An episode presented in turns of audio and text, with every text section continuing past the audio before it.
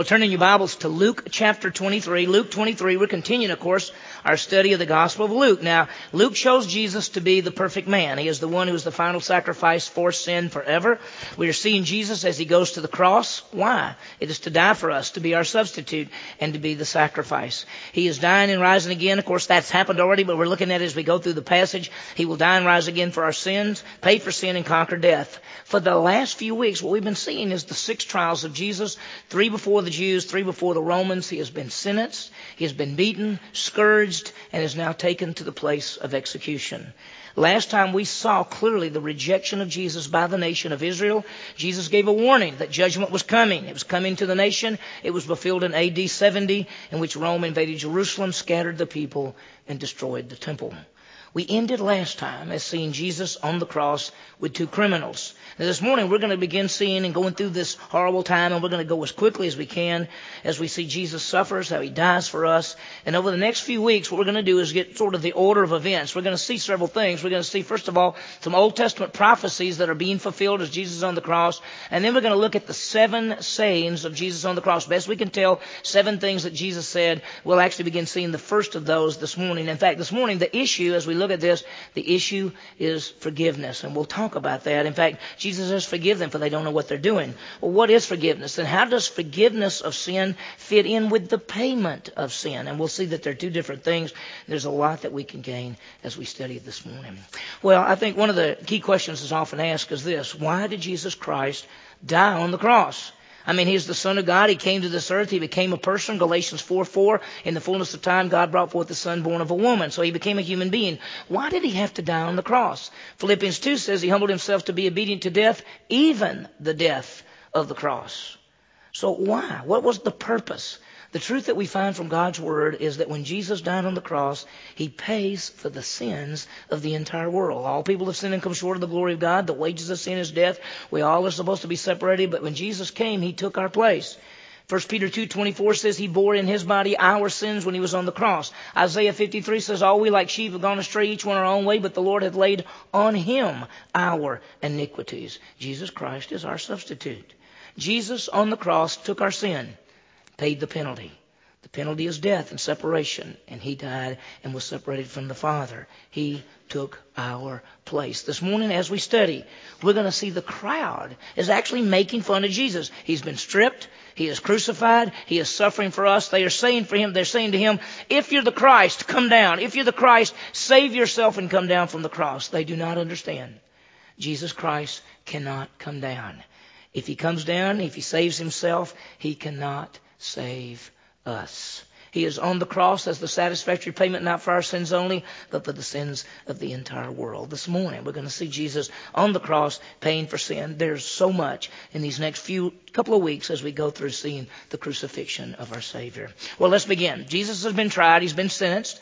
Pilate released a man named Barabbas who was a murderer, set him free, and delivered Jesus to be crucified. Jesus was beaten. He was scourged. He's now being led to the place of execution. He was so weak, and we saw last week that he was so weak that he was unable to carry the cross. And so the Romans compelled this man by the name of Simon of Cyrene. They grabbed him and said, you carry the cross. And so he followed Jesus out to the place, uh, carrying that cross behind him. It's a sad time as Jesus goes through the crowded streets of Jerusalem. There are people mocking him. There are people making fun of him, but there are also some of the women following behind him, weeping and lamenting. And you remember he said to them, don't weep for me, weep for yourself. There's a judgment coming. As we look this morning, we're going to begin to see several things. We'll see the order of the events at the cross. We'll see those over the weeks. We're going to see Old Testament prophecies being fulfilled. We'll see a number of them this morning. We're going to begin seeing the seven statements of Christ on the cross. We'll see the first one. And then we're going to look at the difference or the issue of forgiveness of sin and payment for sin, how they fit together. Well, let me break down the passage for you. First of all, Jesus is taken to the place called the skull. That's verses 22, 23. We'll see the place. We'll see there's two others with him. And then we see Christ speaks. It's his first saying on the cross. It has to do with forgiveness. We see while all this is going on, they're casting lots for his clothes. We'll talk about what that means. And then as we continue looking, there's the mocking by the crowd. There's the crowd, the religious leaders. They make fun of him. Even the soldiers make fun of him. And then we'll see the inscription that is above his head. Of course, it says, this is Jesus, or this is the, the King of the Jews. And we'll see how all that fits together Well, let's see these events. Look at verse 32. We actually saw 32 and 33 last week. We just, but we need to put them together as we continue this morning. Verse 32, it says, Two others also, who were criminals, were being led away to be put to death with him. Now, Luke gives us information. There was more than just Jesus being crucified, and sometimes we don't realize that the Romans crucified a lot of people. That's the, the if you were a Roman citizen, they did not crucify you, but if you were a slave or you were a foreigner and you did something that the Roman government didn't like, oftentimes they crucified, sometimes they crucified thousands of people. They would just line them along the road. On this particular day, Jesus is being crucified and two others with him. Now notice this because I mentioned it last week. I just want you to see it. It says two others also who were criminals were being led away to be put to death with him. Now you, in English, sometimes you just see something, but in the Greek there's, there's a little bit that gives more specific. It says two others. Well, in the Greek there's a, a Greek word for other which means other of the same kind and there's a Greek word that means other of a different kind. This is the word other of a different kind. It literally says two others of a different kind who were criminals were being led away. Because see, Jesus wasn't a criminal. They were. Jesus was innocent. They, they deserved to die in the sense. In fact, they even say it. One of the criminals, we'll see it next week, says, we're getting what we deserve. But Jesus was different, of course. And it says, two others who were criminals, and the word for criminal literally means an evil worker. Person who did something wrong. They had done wrong. They were being put to death by the Roman government for their crimes.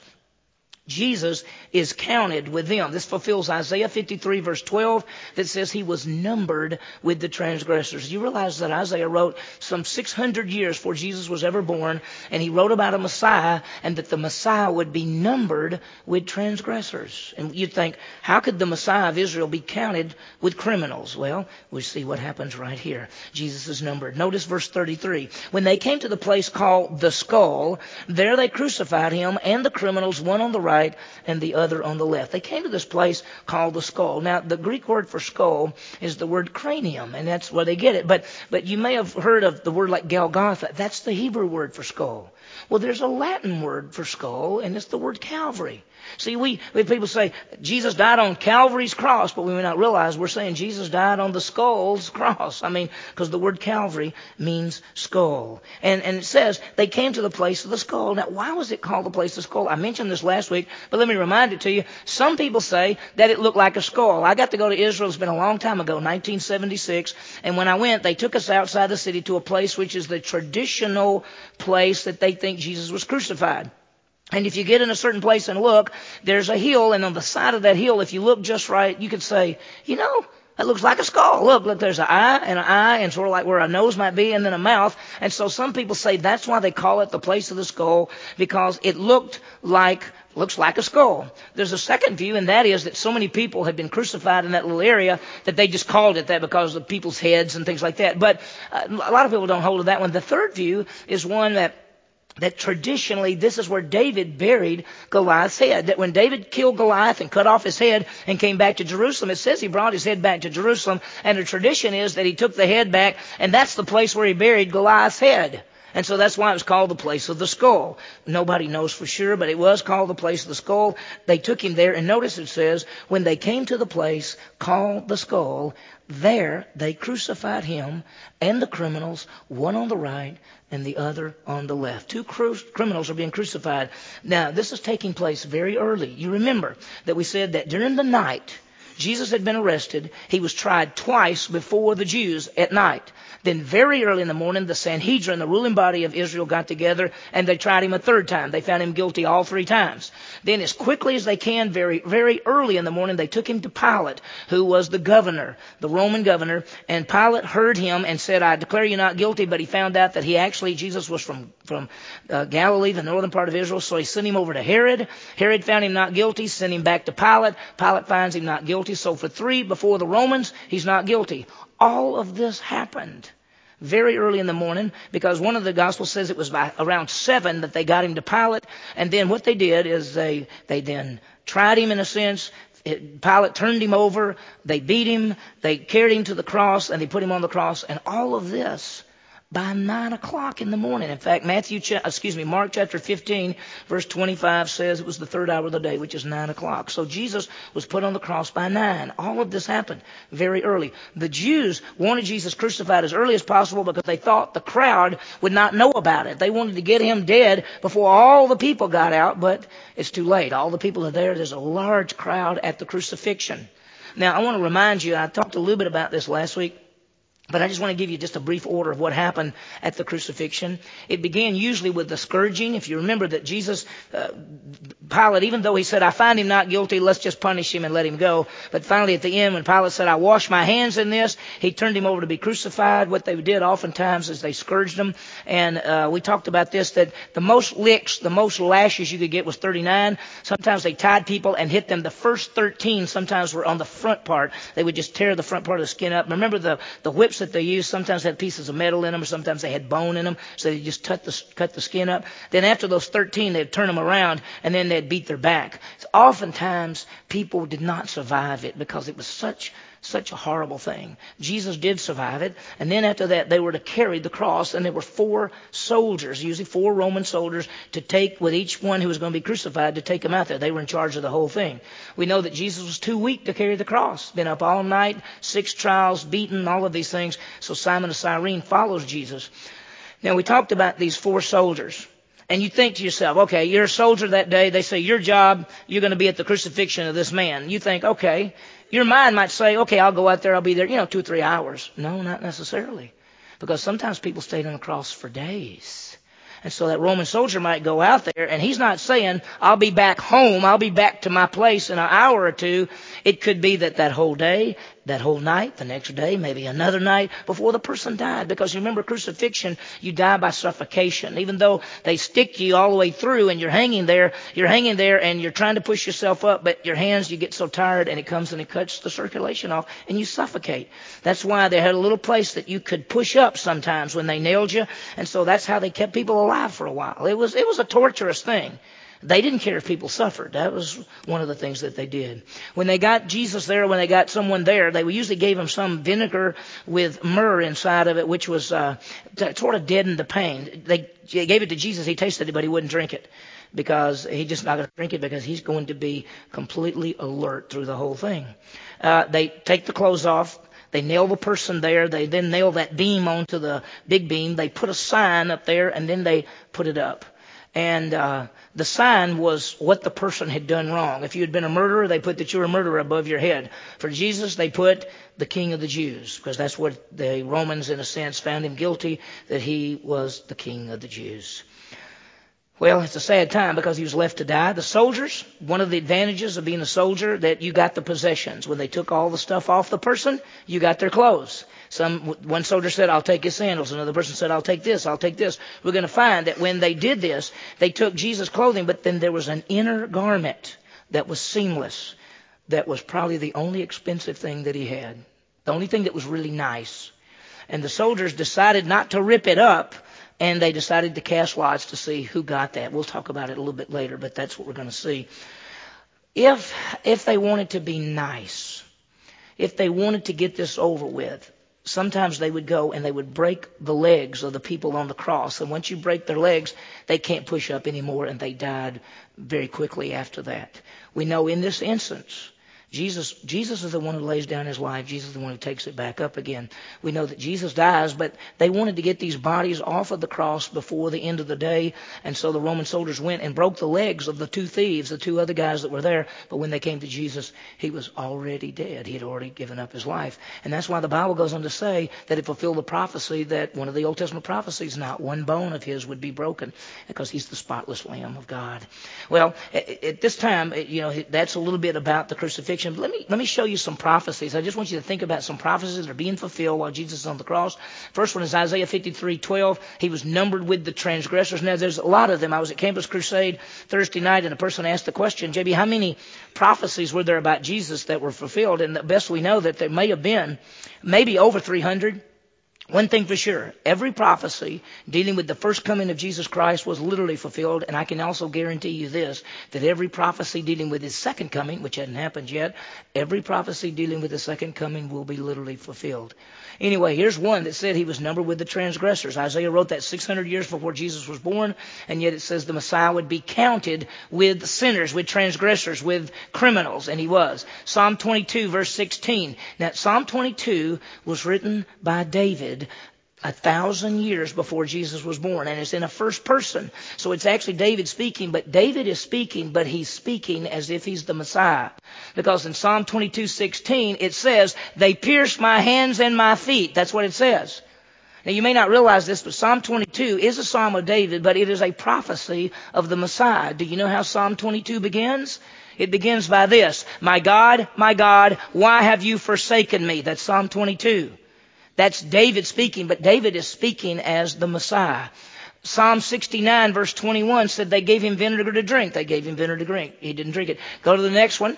At Psalm 22 verses 7 and 8 says they mocked him. In fact, it's, uh, that's the psalm that David is writing, but it says they came up and they wagged their heads. Now that means they made faces. That means they came up and they made faces at him when he's on the cross.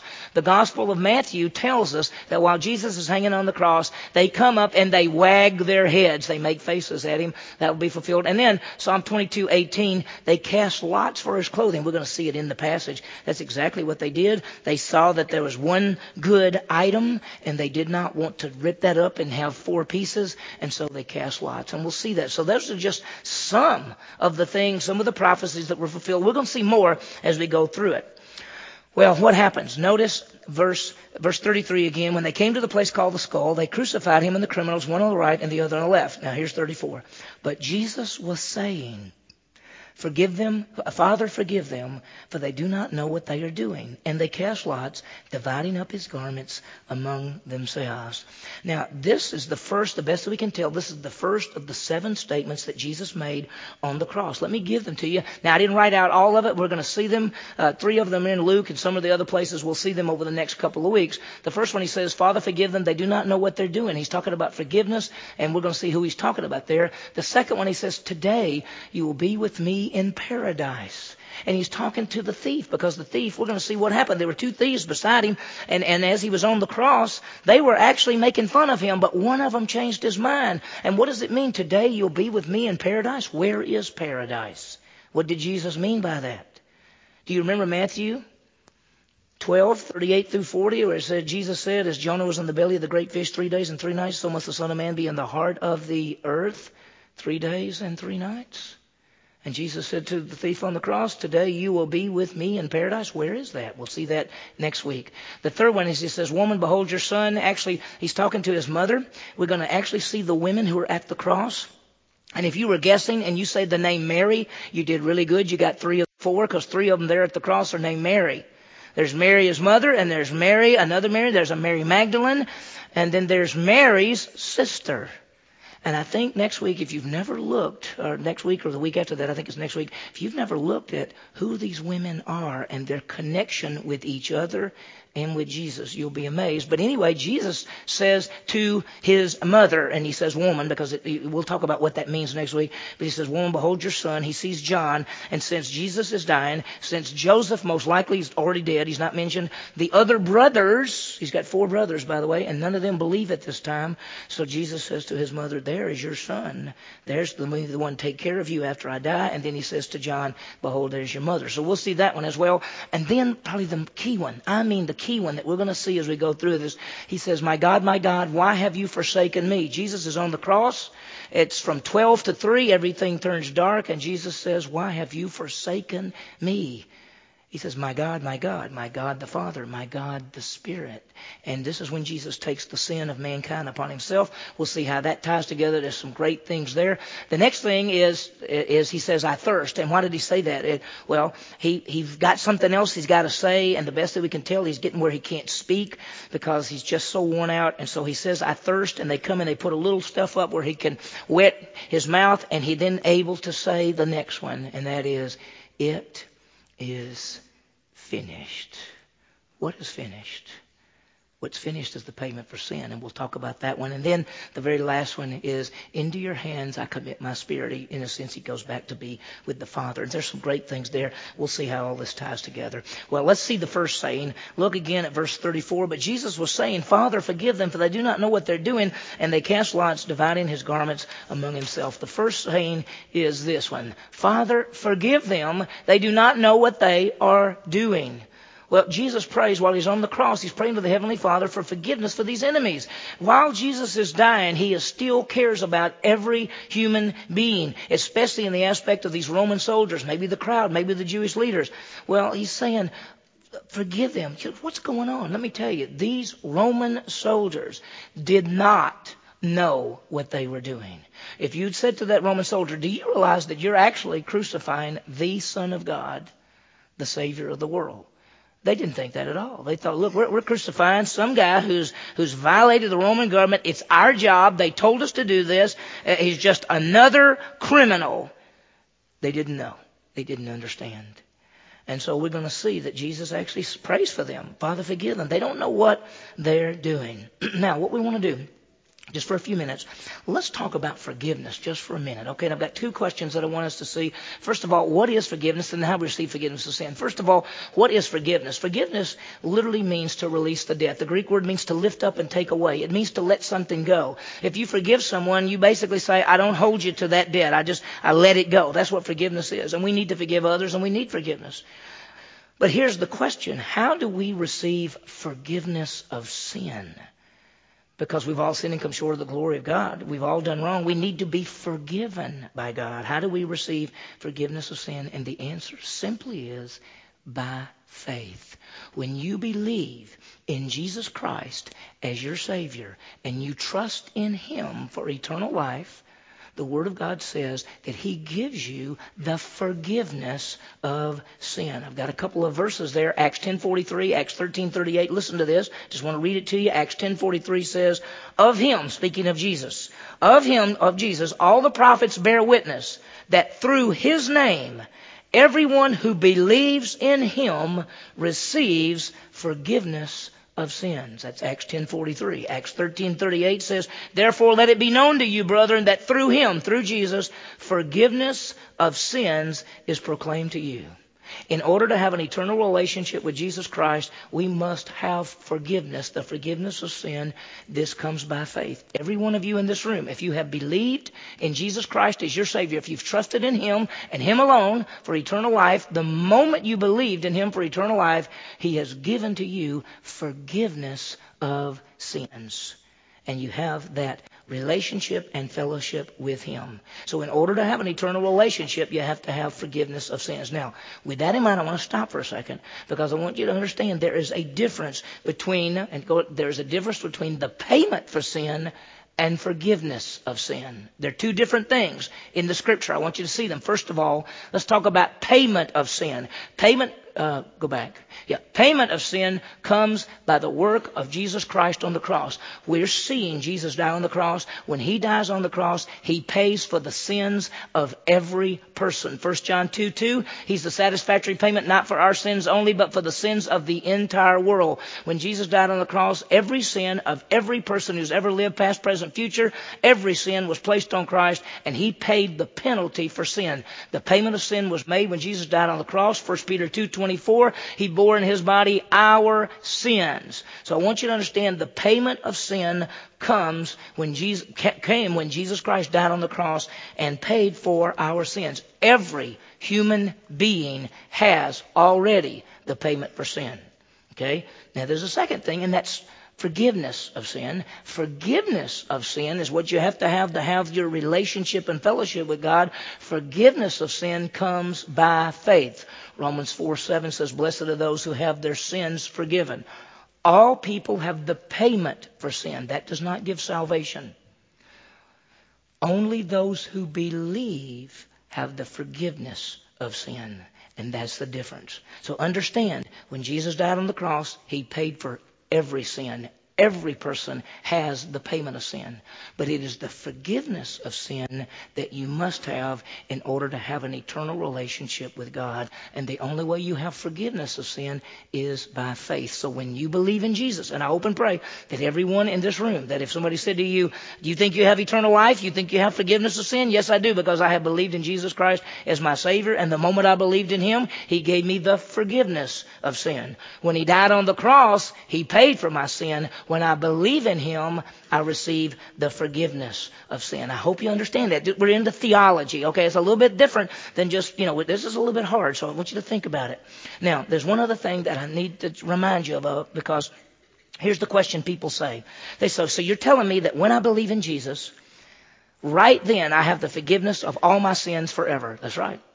You have a relationship with Him forever and you have forgiveness of sin. Then you say, but, but doesn't the Bible say that when I sin as a Christian, that I need to confess my sin so that I can receive forgiveness of sin? That's exactly right. Because when you believe in Jesus Christ as Savior, you receive the forgiveness of sin in your relationship with Him. That never changes. But sin in the Christian life deals with your fellowship with Him. And so when you sin as a believer, you now lose your fellowship. You can never lose your relationship. So experientially, when you sin as a Christian, you need to confess your sin. 1 John 1 9, if we confess our sins, He's faithful and just to forgive us. He forgives us in our fellowship, not our relationship. Our relationship, you have that for all eternity. I hope that makes sense. So just remember this, that by faith, you have forgiveness in your relationship. By confession, you have forgiveness in your fellowship. And they're two different things. Well, we hit on a lot. We hit on the difference between payment of sin and forgiveness of sin. And then we looked at the two different aspects of forgiveness of sin for relationship and forgiveness of sin for fellowship. I hope you got it. If you don't have it completely, call me and we'll meet and talk about it. Or we'll go over it again sometime. But let's see what happens. Notice, but, but Jesus was saying, Father, forgive them. They do not know what they're doing. And then notice what happened. And they cast lots, dividing his garments among themselves. Look what they did. And this fulfills, notice, this casting lots for his garments fulfills Psalm 22, verse 18. Now, I want to read something to you. You don't have to turn there. This is John chapter 19, verses 23 and 24. Listen to this. The soldiers, therefore, when they crucified Jesus, took his outer garment and made four parts, a part to every soldier, and also the tunic. Now, now here's the tunic. The tunic is the inner garment. And the tunic was seamless, woven in one piece. And they said to one another, Let's not tear it, let's cast lots for it to decide whose it shall be. That the scripture would be fulfilled. They divided my garments among them, and for my clothing they cast lots. So they fulfilled Psalm 22, which was written a thousand years before. If you'd asked them, uh, what about Psalm 22? You think you guys are going to work that one out? They'd have said, we don't, even know we don't know any Psalm 22. And yet they fulfilled the scripture exactly. Notice what happened. We're going to see another thing. And the people stood by looking on. Even the rulers were sneering at him, saying, He saved others. Let him save himself if this is the Christ of God, his chosen one. They're mocking him. Notice this. They made fun and mocked him. This fulfills Psalm 22, verses 7 and 8, where they, they made faces at him. They mocked him. In fact, literally the Greek says they kept on mocking him. And notice what they say. He saved others. Let him save himself if he's the Christ, the chosen one. Well, understand something.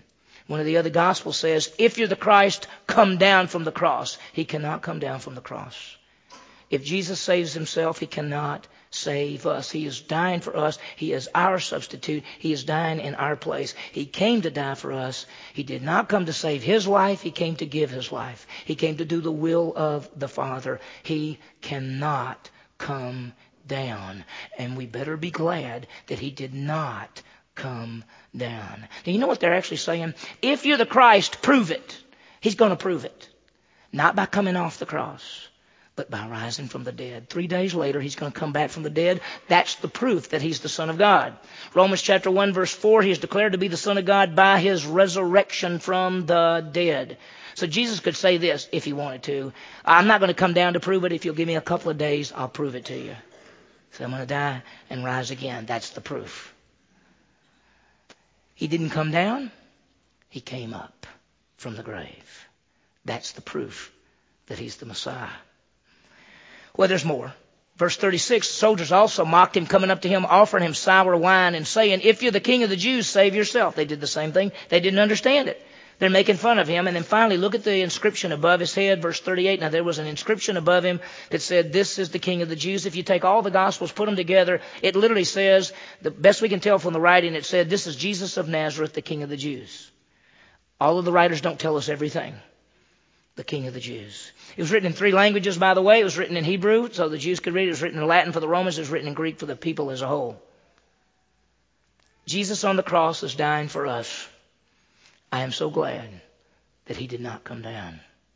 What have we seen? We'll see a lot more next time. But what we've seen this time is that Jesus on the cross with two criminals.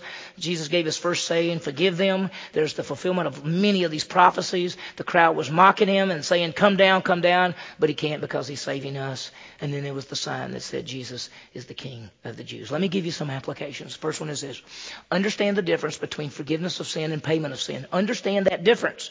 Here it is. A. Jesus paid for all sin by his death on the cross. 1 John 2 2. He's the satisfactory payment, not for our sins only, but for the sins of the entire world. So just remember this. The payment of sin came when Jesus Christ died on the cross. B. But forgiveness of sin comes by faith in Jesus Christ. Every one of us, every human being has payment of sin. Only those who believe in Jesus have forgiveness of sin. Acts 10:43 and Acts uh, 13:38. So we, we want the forgiveness. So number two, here's another thing. Just remember, Jesus came to save us, not himself. A, Jesus died in our place on the cross. He could not come down. He was our substitute. When they were making fun of him and saying, if you're really the Christ, come down, he's saying, because I'm really the Christ, I cannot come down. I'm paying the penalty. I'm being the substitute. And so bottom line for us, is trust in Christ for forgiveness of sins. Now he's already he's already provided the payment of sin because he died on the cross and paid for sin.